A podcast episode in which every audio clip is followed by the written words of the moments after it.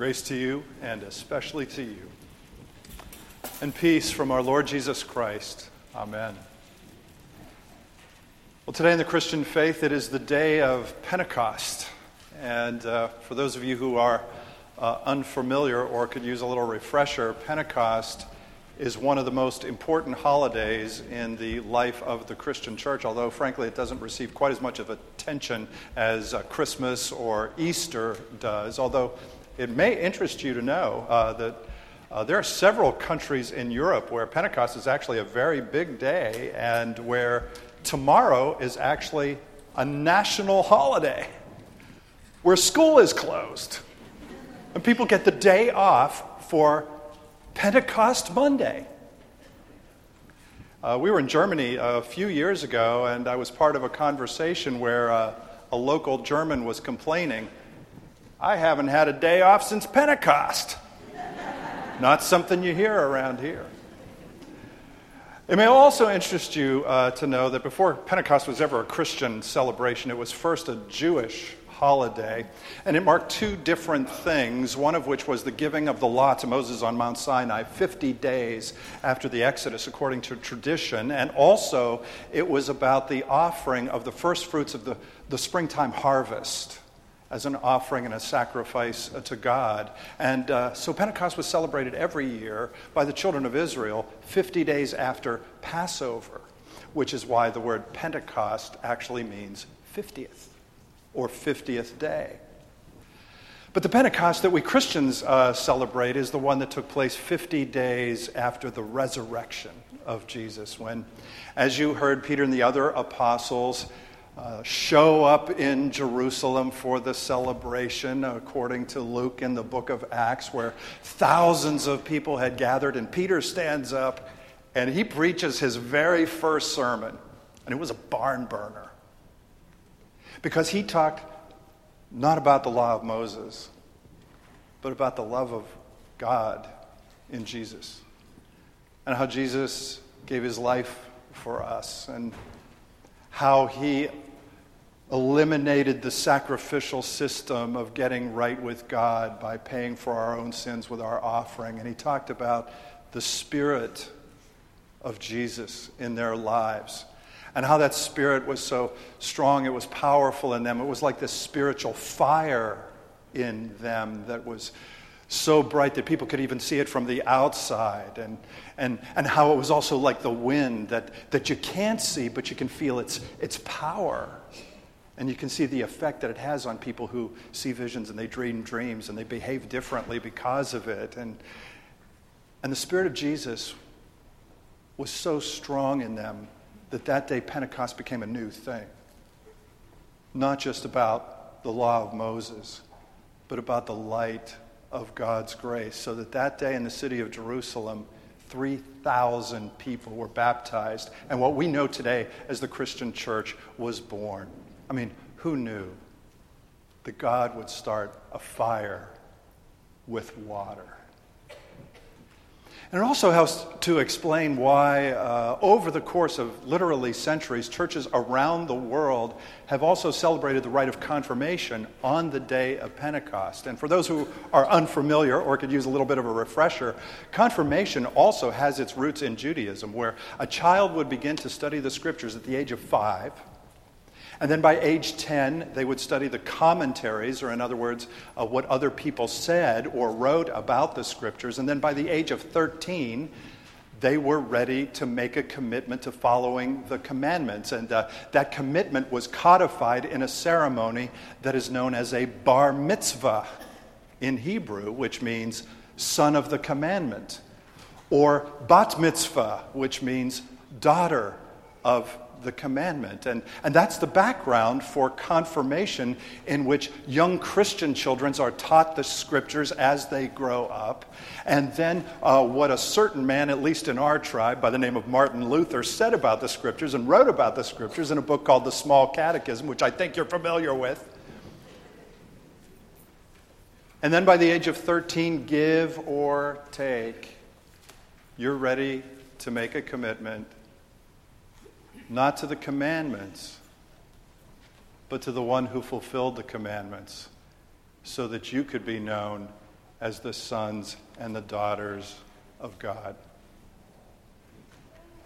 Today is the day where you come to affirm the faith that you have in the one who started a fire with water, both of which are symbolized in the white robes that you're wearing in remembrance of your baptismal washing, and in those torches with their little tongues of fire that were carried next to you in the procession.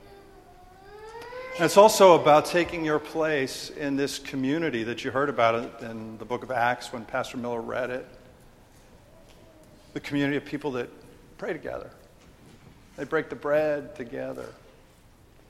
And they worship together, and they serve together, and they support each other in faith and in life. And that's why we put Pentecost and Confirmation together like we do, because in 1 Corinthians, St. Paul says that nobody can say that Jesus is Lord except by the power of the Holy Spirit.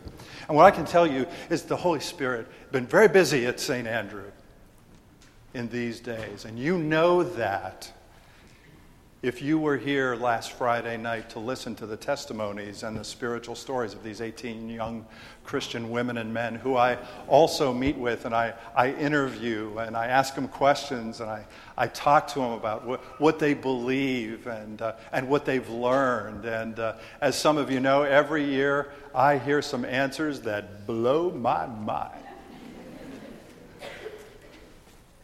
Like one young man this year who I looked at and I said, tell me about Jesus. And he looked at me and he said, oh, great guy. Great beard. Just when I thought all was lost, he goes on and he says, my personal Savior who died for my sins and is always with me. I asked another young confirmand, what's the best part of your spiritual life right now? And he said to me, coming to church. Thought he was making it up. And then he said, church is amazing to me. And another confirmand said that she chose her confirmation verse because, and I quote, it describes who I want to be as a Christian. And that's how you know that the fire is still burning in the church of God. And so on this day of Pentecost and on this day of Confirmation for you, and at the beginning of this season of Pentecost, whether or not you get the day off tomorrow, I just have a few ideas that I want to share with you that come from that lesson in the book of Acts that I hope and pray will be a little guide for your life. And the first is that in the words of Billy Joel, who you can ask your parents about, we didn't start the fire. God did. And he did it with water in the blessing of baptism. And so if you're part of this worship and you're singing these songs and you're hanging onto these words and you come here and you make these promises and then you dine at his supper table, that means that the Holy Spirit that you can't see is with you. And it's moving in your life. And you don't have to wonder about it. You don't have to worry about it. God is with you right now. And the story of Pentecost is the story of your belovedness to God. And the second thing I would say to you is that we didn't start the fire, but we have been called to fan the flame. The Scripture says that. Which is to say, keep it going and keep stoking it so that it doesn't go out. And so you gotta throw the Word of God into your soul every day. And come to the table and get nourishment for your spirit through the forgiveness of your sins and the fellowship that we enjoy together. And you do it by making the first fruits offering of whatever it is that God provides to you in your life. Not to pay for your sins, but to say thank you to the one who paid for them in full. And as you do that, as you keep the fire burning and fan that flame, you're going to be ready. As much as any of us can be ready for the darkest of nights and the most difficult storms in your life. And believe me, they do come. But friends, you know, this faith, it's not a spectator sport, okay? You know, this is not some kind of insurance policy for a bad day, or even a good one, for that matter. You know, this faith, it's about taking the field. And now you've completed these 2 years of instruction, I can tell you this. It's not about knowing what the answer is. It's about knowing who the answer is. And the third thing I would want you to know about the story of Pentecost, at least in my perspective, is captured in an old African proverb that Pastor Yared loves to share, and he shared it with me just at a meeting the other day, and it simply goes like this. If you want to go fast, go alone. But if you want to go far, go together. Which is to say that the story of Pentecost, and in so many ways the story of confirmation, is about being the church together. Because this is never meant to be lived in a vacuum.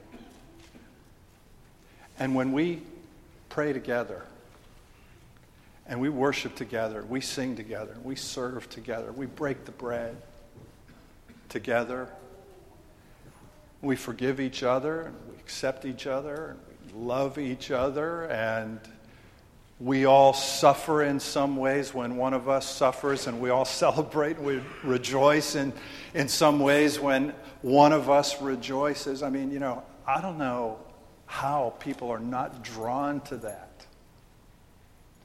And I know we're not perfect, none of us are. But, you know, whenever I come here, you know, I said the Holy Spirit is something you can't see, but I do feel it. You know, in this awesome church where people do worship and they sing and they serve and they love and they forgive and they fan the flame and they do the work of Christ here in the family of God. I was confirmed in the year 1972. And I thought I would say to you that I know that's before your time. And then it hit me that it's also before your parents' time. Bummer. But the pastor who confirmed me was a guy by the name of Paul Kushner, who also baptized me 13 years earlier, when I was 3 weeks old, just like, you know, I baptized several of you. And when Paul Kushner died, his wife gave me his collection of sermons, which is really kind of cool because, you know, to be honest with you, I'm not sure I paid much attention to some of those sermons when he was actually preaching them. But now I got them. And one of the sermons that I found in his collection is the sermon that he preached on the day of my confirmation. And so today I want to do something I've never done before, and that is use my pastor's words as this pastor's words to you on this day. These are the words that Paul Kushner used to conclude his address to me, to my fellow confirmands, to my parents, my grandparents, my godparents, and to a church full of people not unlike this one. And so I say to you today, my dear confirmands, follow Christ and trust him for everything.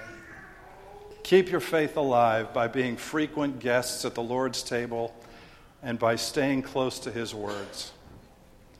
Consider your pastor your friend and go to him with your questions and problems. Cultivate a hatred for sin and abide in Christ, and he will live in you to the joy of your parents and your friends and for the betterment of the world in which you live. And when your life is past, and as we all will, you breathe your last breath, I can assure you that the life that Jesus promises will be yours in all its perfect beauty and glory, and that you will stand at his right hand and hear him say, "Come, you blessed of my Father, and inherit the kingdom I have prepared for you from the foundation of the world." May our Savior grant that none of you will be missing, and that we will all be there together, saved by faith in the precious blood of Jesus Christ. I have to confess to you today that I had probably forgotten those words by the time I cut the cake at my confirmation party.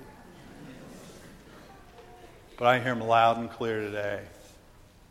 And I hear the guy's voice, because he's with me in spirit, which is to say, the Holy Spirit of the risen Christ. Great guy.